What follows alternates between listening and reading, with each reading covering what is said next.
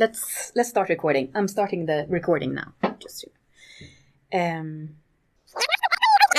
Hi, Paul. Hello, Janina. Come back here to the microphone now. Okay. Uh, when we started this podcast, we were both uh, coughing and spluttering a little bit, but we haven't caught the coronavirus yet. Uh, We don't yet. think. Yeah. Yeah. Yeah. It's not not uh, not fun times. It's not fun times. Shall we? Sorry. Shall we start again? Yeah. this is not going to be a good start of a podcast.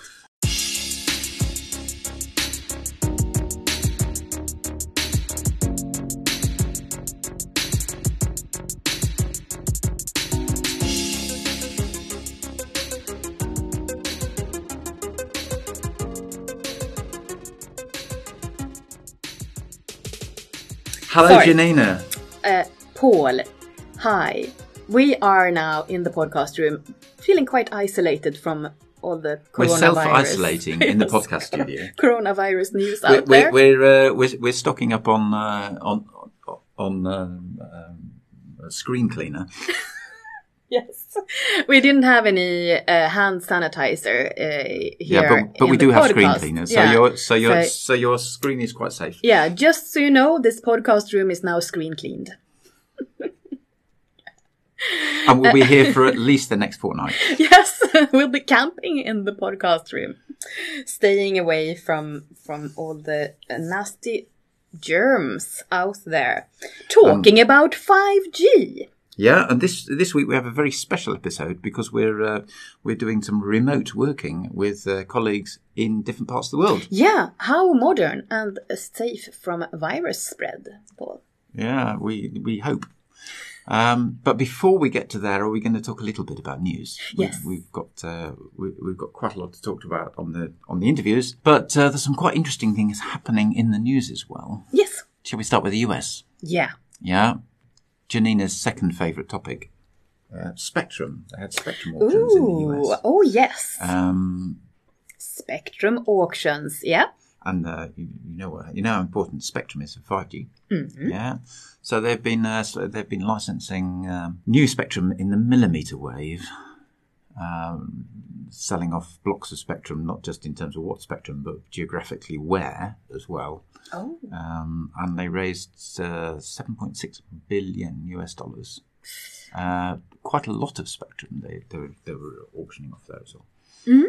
So uh, more operators, more service providers, and uh, perhaps also other players going for more spectrum for more services. Going more spectrum and more services. But I think importantly, the the the more spectrum they make available, then over time, the higher the speeds that will be available to consumers. Good news for for the consumers in the US. Um, yep, it will take some time though because you need to roll out the network, and then you need devices. Yeah. Yeah. Talking about spectrum, I actually read this article about 3GPP. yeah, Paul is looking at me like strangely. What are you doing?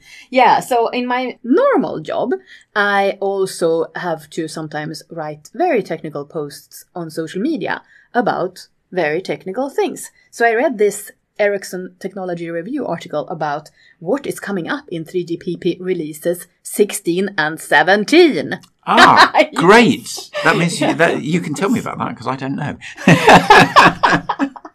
That's on my list of things to, to revise. Yeah. Wow. um, So, uh, so, so, what did they say? So one of the things that I saw there in release 17 was the, uh, supporting a new radio from 52.6 gigahertz to 71 gigahertz. So I suppose that then then the standards would be there at least to support higher spectrum. And you know, that is then needed for the devices to be able to support it. Yes, that will that come. we know. That will come. yeah. Uh, so So that was so more that was the? US. Yeah, there's uh, there's some uh, there's another couple of interesting pieces uh, in um, in India. I saw that Jio has, said that they're going to to do 5G without using the equipment vendors. Um, and uh, they haven't actually quite explained what that means. Without using the equipment vendors. Well, you know, without uh, without relying on on people to sell them equipment, so basically doing it themselves. Um, so I guess that means they're going to buy some hardware and some some uh, do some uh, software. Maybe. And I remember we talked about this that the the Japanese uh, service provider uh, uh, Rakuten, Yes. uh, they were doing something similar, but not quite. Yeah, they they they they've so far they've launched 4G services. So they so they've actually launched. I, I think they've launched uh, their their 4G service. Yeah, because Uh, Japan and- has Japan. Sorry, Japan hasn't gone live with 5G yet. Must Uh, say, right? No, that's my next piece of news. Oh, But uh, the, but Rakuten are, are live uh, are live with 4G, and uh, they're offering uh, like loss leader subscriptions at the moment to, to, to get people on board. Um, uh, but they're they're targeting to be a kind of low low cost supplier there. Uh, but they actually have a much fuller. Uh, they have a kind of different business model in terms of how they maybe how they expect to make money out of it. Um, uh, but yes, in Japan, SoftBank have announced that they're going to be the first Japanese operator to go live with 5G on the 27th of March ah, already. Okay, very. And, That's uh, just that's that's really pretty close. Uh, and and uh, what they're talking about is uh, like a premium service, so you you would pay extra. But again, uh, to to get a customer on board, um, that's that's going to be. Uh, uh, I think they're talking about being uh, it being free for for two years. Uh, and then in two years' time, maybe we'll see how much extra you actually have to pay to, to have 5G. Because in two years' time, I guess 5G will be pretty uh, commonplace across the board. It, it will be much like 4G. Once 5G is there and established, then it will end up being quite hard to buy a 4G subscription. yeah. That's that's my prediction. maybe if you're in Japan, you can uh, you, you can give us your view on that. Mm, Yes. Uh, so you can write to 5gpodcast at ericsson.com if you want to sh- tell us what's happening in Japan. what's happening in Uh, Japan. And and I think did I miss saying that that's seven cities that uh, that are launching five G in? Oh, okay. In, in Japan from the start. Japan. Mm. Yep. So that's cool. SoftBank. SoftBank. I must say also, uh, we have a lot of listener emails. But yes, sorry, we will have to address them in the next episode. And also, in the next episode, hopefully, we will uh, go back to spectrum sharing because we have a returning guest in our next episode, Paul. Exciting. Hmm Looking forward to that. one of our favorites. Uh, but now we are going to talk about uh, network rollout and network services to uh, fill in the gap when it comes to. We talked about antennas, uh, like uh, 5G antennas and what is happening there, and we talked about 5G sites um, in earlier episodes. And now we're bridging the gap to also include what is happening happening with the the, The services. making it happen part. yeah, the network services with the operators. What what kind of new things can they uh, get to to maintain the sites going forward? Actually, I think they're all big kids because they. One of the things we're going to talk about is, is playing with drones. yes, I think that was quite uh, quite cool. Uh, But uh, things, let's let's hear them. yeah, Let's let's, introduce go them. over. Yes.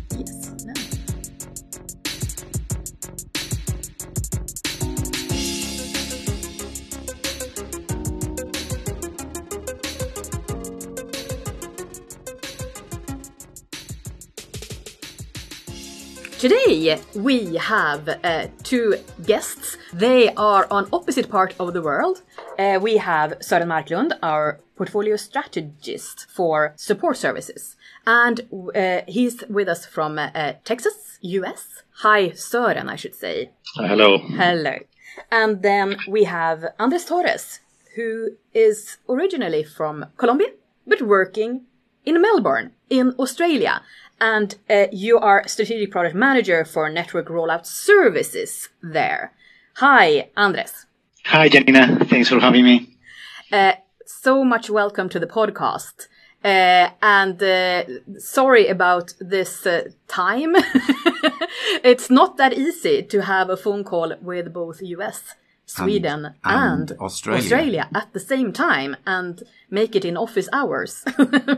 that is impossible. So thank you for getting up or staying up late, guys. And now we have an interesting topic. We are going to talk about network rollouts and network services, of course, for 5G.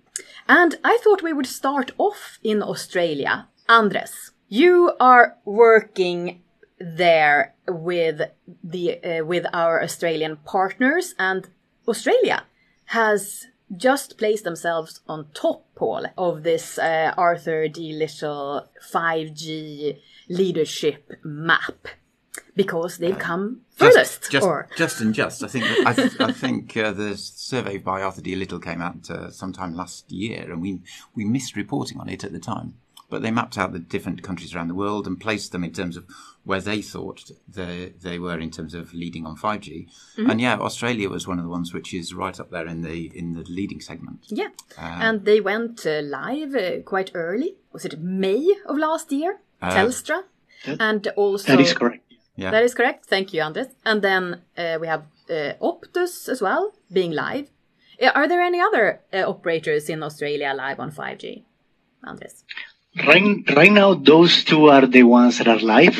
Uh, we are expecting the third one coming up live as well. I believe this week actually. So soon we are going to have all the operators in Australia live with 5G. Wow. Wow. Wow. And we can only dream about that in Sweden.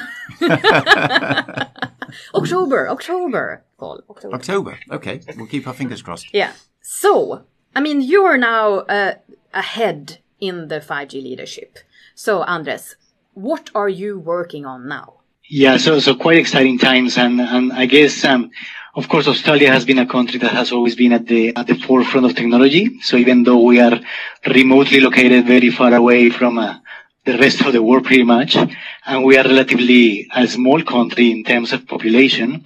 Still, so many exciting things happen here first. And um, Ericsson has been in Australia for, I think, we're celebrating our 130th anniversary this year, so it's quite exciting wow. as well. Mm, wow. A milestone anniversary for Ericsson in Australia. And uh, pretty much for all that time, we have been partners with, uh, or close partners with Telstra, even before they were named, or even before they had that name. Mm-hmm. So it has been a partnership that has gone for decades. So if we look back at the 2G times, the 3G times, the 4G times, we have done so many great things here with Telstra. And when you count the number of uh, World First or Australian First that have happened, uh, we have done pretty much all of them with Telstra in Australia. So um, 5G was no exception, and then Telstra was the first mobile operator going live with 5G in the southern hemisphere.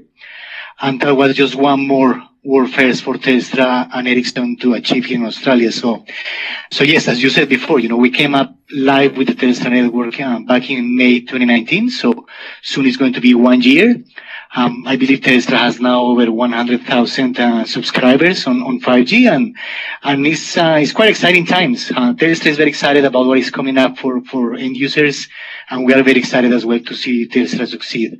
Uh, so right now the focus is on, on consumers, but then of course we're looking forward as well to see how we're going to use 5G to tackle enterprise and, and industry use cases in Australia as well.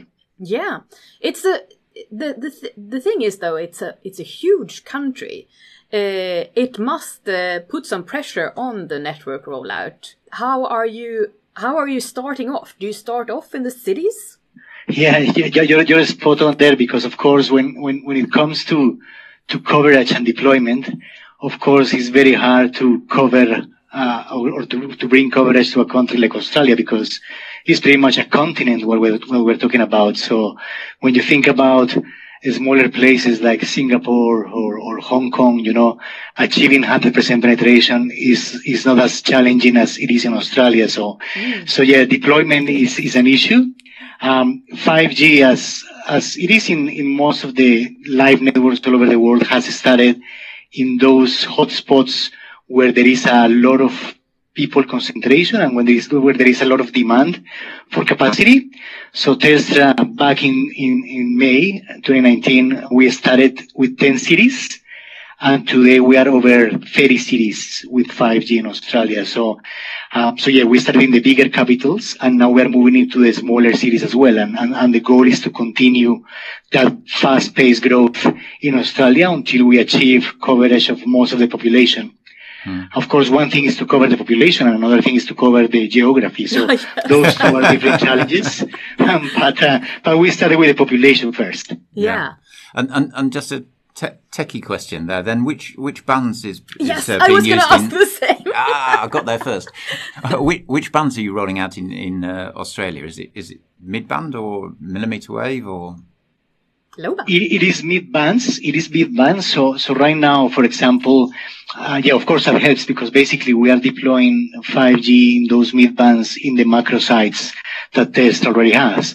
Um, having said that, uh, this year we're going to have the millimeter wave auction in Australia as well. Mm-hmm. And then we expect to see deployments for 5G in, in those, in those higher bands as well coming up soon. So of course, as you know, and as you have discussed previously in this, in this podcast, that brings extra challenges as well for deployment. So it will be interesting to see how is that going to evolve. But for the time being, we're focusing on the, on the, on the mid bands. Yeah. Okay. But, but maybe that's good segue into talking about the, what are the challenges for deploying yes. 5G and, and, and, you know, and sites? Yeah. For the, for, for our customers, the, the network service operators, what are, what are they uh, struggling with when it comes to rolling out the sites? Yes, so so I guess well, of course there are many different items to, to look into, and uh, and looking at, at the deployments that we have done globally. Of course, uh, when it comes to mid mid bands, there are different challenges to what what you have when you look into high frequencies. But uh, for example, in the US, I know, and Søren will be able to tell us more about that as well. We we of course we have small cells, high frequencies. We are using a lot of deployments in, uh, in, in street furniture, you know, like, uh, I don't know, traffic lights or, or, or lamp posts and the like. Uh, in Australia right now, as I said before, because what we are doing is, is mid bands. So those lower frequencies allow us to have the 5G network being deployed in the macro site. So basically we are reusing, uh, the same size that we have for 4G. Mm-hmm. But then the, the, the big, the big issue is, of course, in many cases you have towers that are already full of equipment. So you need to find the smarter ways to, to be able to, to sneak in and, and, and, install the equipment, make a space for the equipment and make sure that the tower, for example, supports the extra load of the extra equipment. And, and finding those, those locations as well might be challenging. So, so yeah, as you start deploying extra equipment and an extra number of sites, we need to find smarter ways as well to engineer those sites. And, and that's what we have been trying to do, not only with Telstra here in Australia, but also globally. You know, how to, how do we become smarter in the way we deploy networks? How do we improve the services for deployment and network rollout so we can ensure that the, the 5G deployment, the 5G rollout keeps going smoothly as well. Mm. And just to set the scene here, I mean, we, when we're rolling out uh, uh, new equipment on a site, uh, Paul, I mean, you you you have to ha- have a lot of different considerations when just uh, when when putting new equipment in. So I mean, you have to have someone going there knowing about the site, what equipment is needed. You need to pre-order it. You need to, you need to have someone climbing and. There's a, yeah, there's a lot of logistics involved in, in rollout networks, but I mean, there's also a lot of planning involved before you even get to that stage in terms of where, where can I put equipment and what coverage do I expect to get? If I, if I put mm. all of hmm. these things in place, what coverage will I get and, and you know, is that good enough? Of course. Um, but yeah, there there's a, there's lots of things, particularly on a new site. There's yeah. lot, there's everything from like where should it be to to how do I get permission to, to build it? To um, you know, I need power to the site. I need to, to bring in people who are going to build all the concrete bits and maybe yeah. they're involved, put up the towers, run power. Um, I need uh, some kind of backhaul, which we've talked about before. I'm going to have a fiber backhaul or a uh, and that's even if I'm upgrading a site, you know, I need to consider th- those kinds of things. Do I need to upgrade my backhaul connections? Yeah. Mm, Otherwise, the, the site will not be if useful I, if, if you don't have the backhaul, right? Uh, it's it's a bit like when you're at home. If you have uh, if you upgrade your Wi-Fi router to a super snazzy gigabit per second Wi-Fi router, uh, and you've only got uh, you know a 20 megabit per second uh, broadband service, yeah, it's not going to help very much. true. That puts it into perspective. Uh, Um, so there's lots of lots of aspects involved. yeah, Um, and lots of planning. It's almost like a, a science of itself to to plan the.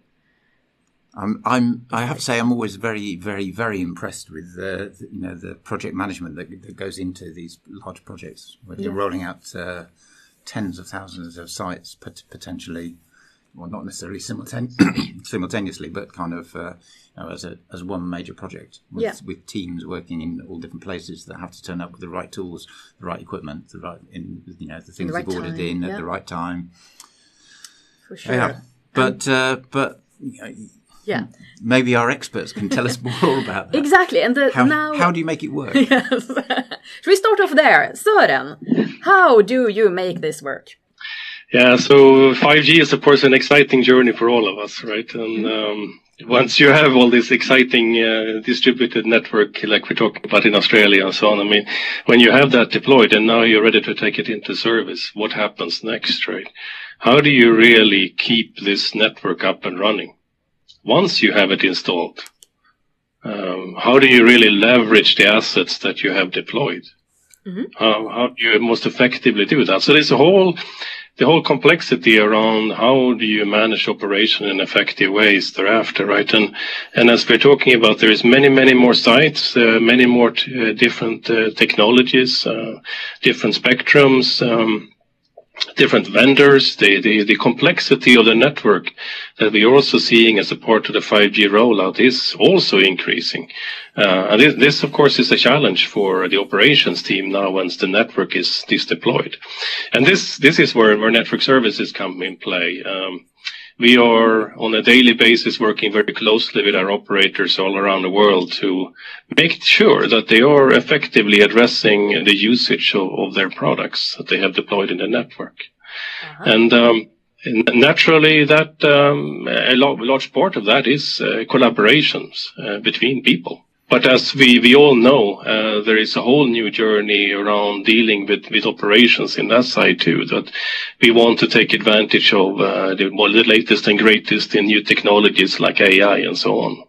Yeah, and this is a is this a big part of of network services to utilize things like uh, artificial intelligence and uh, machine learning and those kinds of things. Yeah, because what we realize, or what we, we all realize in an operations perspective now, is that uh, with these technologies being deployed, uh, there is an, almost an overload of information and data coming out from this this network. Uh, so it's not an easy thing uh, to really then understand what you do with all this data. How do you really, uh, you know, take the, the most useful and, and driving insights out of this data in a timely fashion, so that Yeah. you, you can uh, drive efficiency in operations. And then naturally AI comes in mind, right? Because it's one way to dealing with large large volumes of data and, and in dealing with complexities around it, right? When it comes to to rolling out networks, how are these uh, used there? So, so similar as well um, as, as it is in customer support. So we, we have to deal with complexities, Janina. So, for example, as we were saying before, you know, in 5G you have so many different frequencies that you, uh, which implies so many different types of equipment. So you are having a, lo- a combination of so, so many things in so many sites, and you have a, a, a bigger number of sites as well. So we need to find a way to to tackle those complexities and make the complex simpler for our customers. So so that's why we have to, to tackle as well technologies like machine learning and artificial intelligence to be able to, to simplify everything and make the rollout of, of 5G networks uh, faster and efficient. And that's what we have done with, um, with a service that we call intelligent site engineering. So basically, site engineering is a service that we have been traditionally provided to our customers. Basically, as we were discussing before, you know, like when you roll out a network, there are so many steps that are there in between. First, you need to plan for the network, decide where the sites are going to be, what frequencies are you going to use. Then you go, you need to go and look for those sites. Where are the locations where you want to have those sites? Then you need to survey those sites and decide where are you going to place the equipment. Then you install the equipment, then you integrate the equipment, then you put it up, put it up to work. So all those stages have their own complexities, but then in the site engineering stage, we have introduced quite a few interesting technological advancements that we are seeing are being, being very useful in making these uh, complexities uh, disappear in a way and, and make the complex more simpler. And that's what we we have been trialing with several customers all over the world. And right now we have trial sites in in Europe, in North America, pretty much in every continent with this methodology. And and we see that this is really assisting the customers in, in the process. Okay, and uh, I think we I saw a video about uh, with with using drones to exactly to plan uh, sites. Is that something that you're yeah. working with? Yeah, so so it's really cool because yeah, we use drones and yeah, drones are cool in their own right. So everybody loves drones. and then uh, the, the, the most interesting bit was that um, I mean today we can definitely use them uh, even more than before. You know, like uh, many years ago, drones were more expensive. Now you can buy a drone pretty much in every toy shop. Um, and the thing is, when you look at 5G sites, of course, uh, it is more sites, it is more places that you have to survey. If you talk about, uh, or if we look into the site engineering stage, you have to send technicians and engineers to all these sites yeah. to do I surveys. Can see, I can see that. I mean, yeah. it's a, it's it uh, it might be very effective to to be able to use a drone instead of having someone climb up a tower to check if that cable is loose, right? Absolutely, absolutely, because climbing a tower is a is a is a hard task, and, uh, you need experts to do that. Uh, you have occupational health and safety uh, considerations to take into account, and you have to take an, uh, pay attention as well to the weather, for example. There are so many external factors, like you cannot climb a tower if it's raining, or if it's snowing, or if it's dark, or if it's windy. Yeah. So there are so many extra complications. Yeah, yeah exactly right. Um, I was just watching a video from CBS the other day where they were saying, look, all this the 5G deployment is going on, but then the challenge is to find tower climbers, you know, because there are not as many as we need. Um, so that, that in itself is a challenge. And then what we have come up with is that, um, we found that we can use drones that can fly around the tower.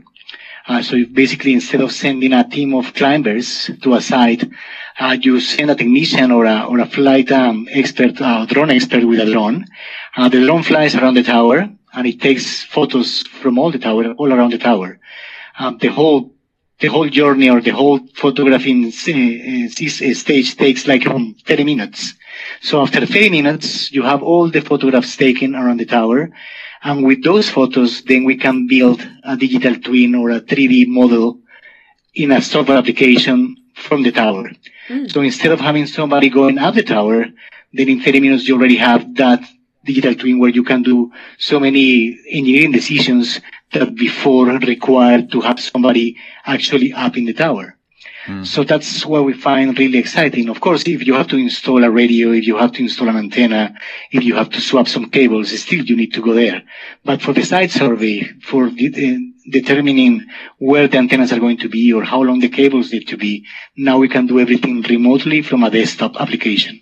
Ah, and that perhaps uh, leads us back to Søren, because all of those things will be then at the NOC.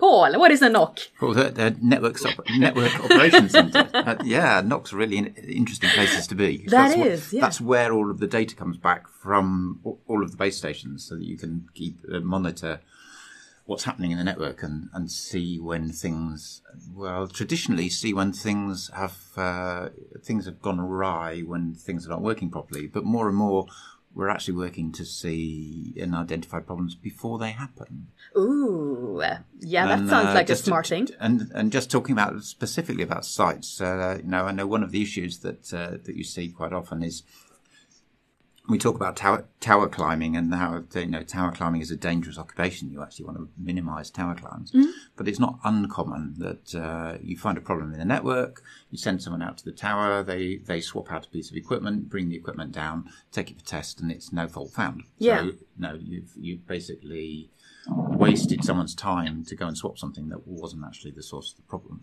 Ah. So, you know, getting it right first time is is important, and uh, being able to to identify clearly when do I need to climb a tower and when do I don't when do I not. That's both an economic benefit for the operator, but it's also a benefit for the guys that have to do that, which is essentially a dangerous job. Yeah, for sure. Søren. Yeah, you're you're right, Paul. I mean, they, it is a lot that we can do remotely. Uh, both from deploying our network services activities and supporting our customers in this uh, explorative uh, setup of what, when do you go, when do you dispatch to site, and, and what can you do remotely. I mean, leveraging all the data that comes out from the network uh, and, and doing uh, AI-driven power, AI-powered analysis around that.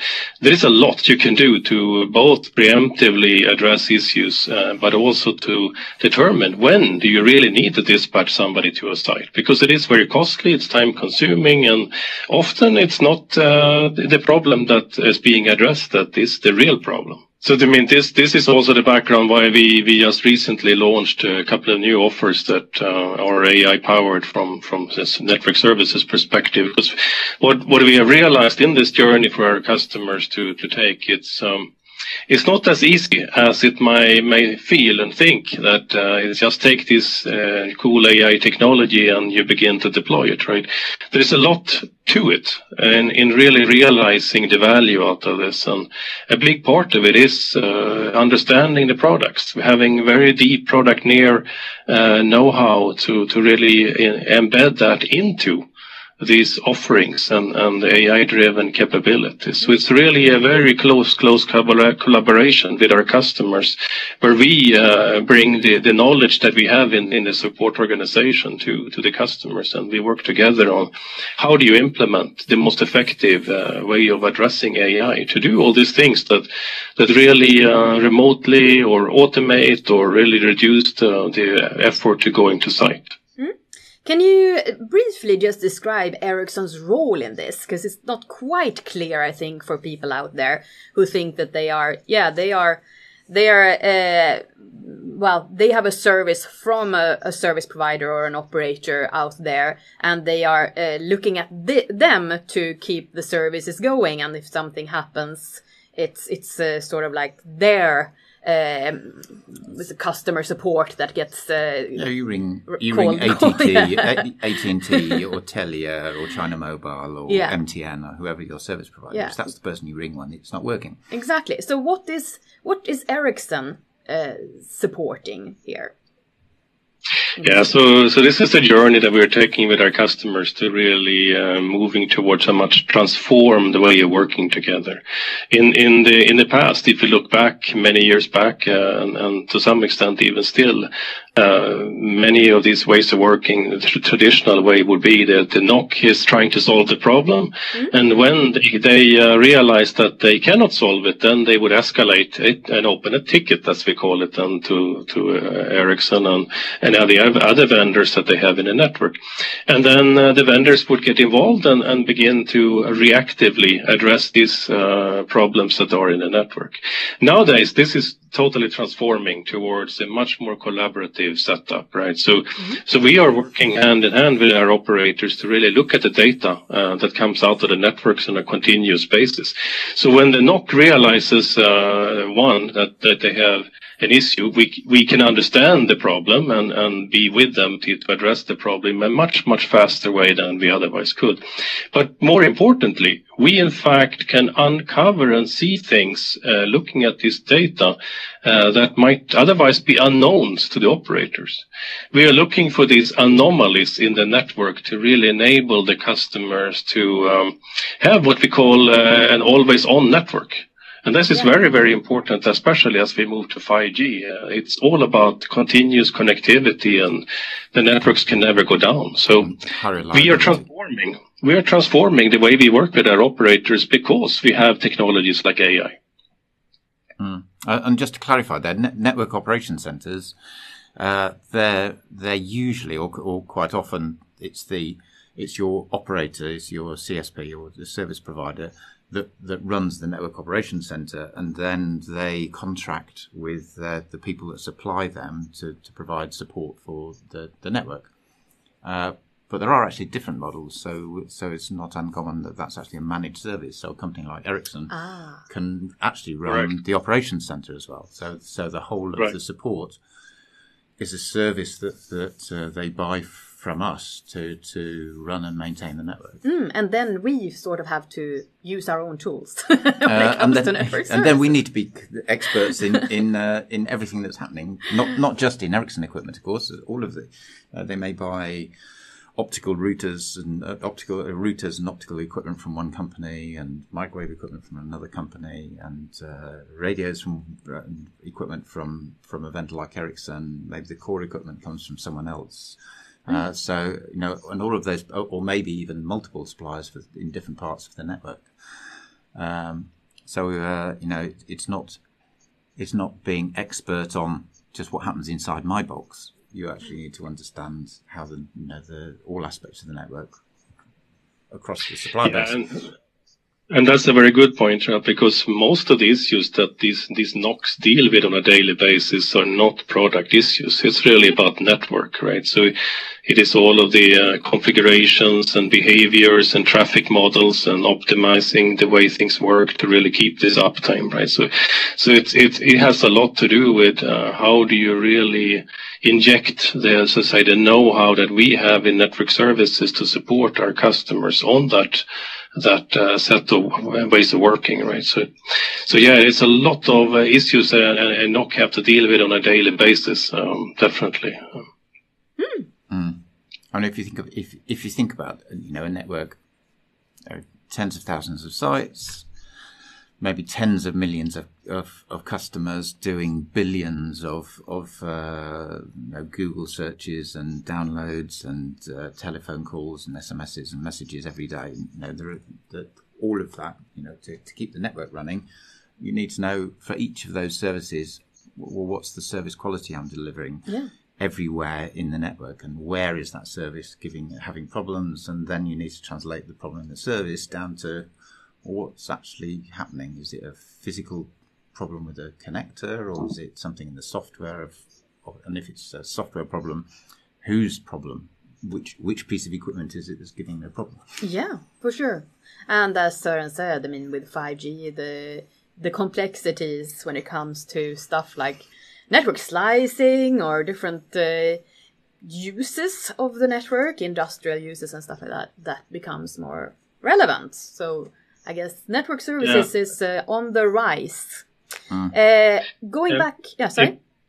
If I may add, uh, one one aspect of that, you're you're correct, right? That, that this is a complexity that the NOCs have to deal with on a daily basis, and and naturally, all products they they identify it quite well when they have an anomaly and a failure or whatever, right?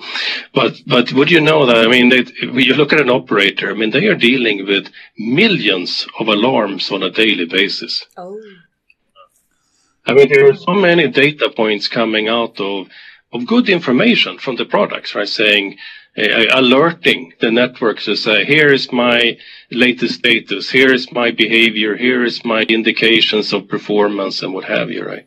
But this this is is so much data that great data, of course, right? But it becomes noise un, unless you do something really, really good with it.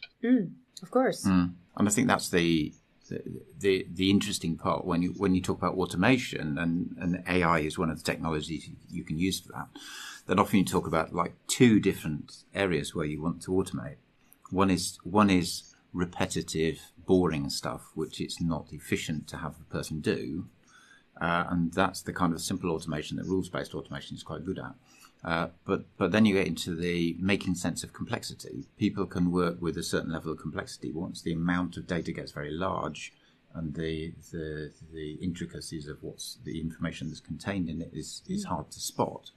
That's when applying computerization, artificial intelligence, and, and being able to work with that data as a data set instead of having a person try and analyze it. That's that's where you get uh, advantage. Yeah, correct, correct. Yeah, so back to uh, Australia then, uh, Andres. Uh, how are you working then with network services, or do you have any insights on the network services when it comes to network rolling out 5G networks?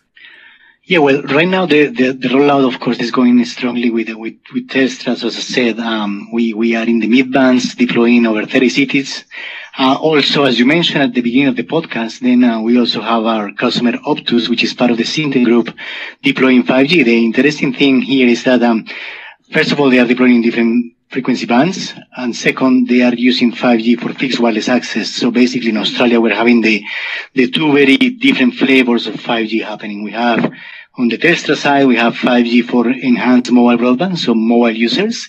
And on the Optus side, we have, we have 5G for fixed wireless access, so for fixed users. So two very interesting uh, use cases and two different, of course, ways of deployment. Um, in the end, of course, what we expect to see is as well to implement intelligent site engineering here as well. So what we have been doing all over the world, and uh, uh, you might you might be able to find a video on Ericsson.com that we did with TDC Net in Denmark, where we describe exactly what the intelligent site engineering service is about.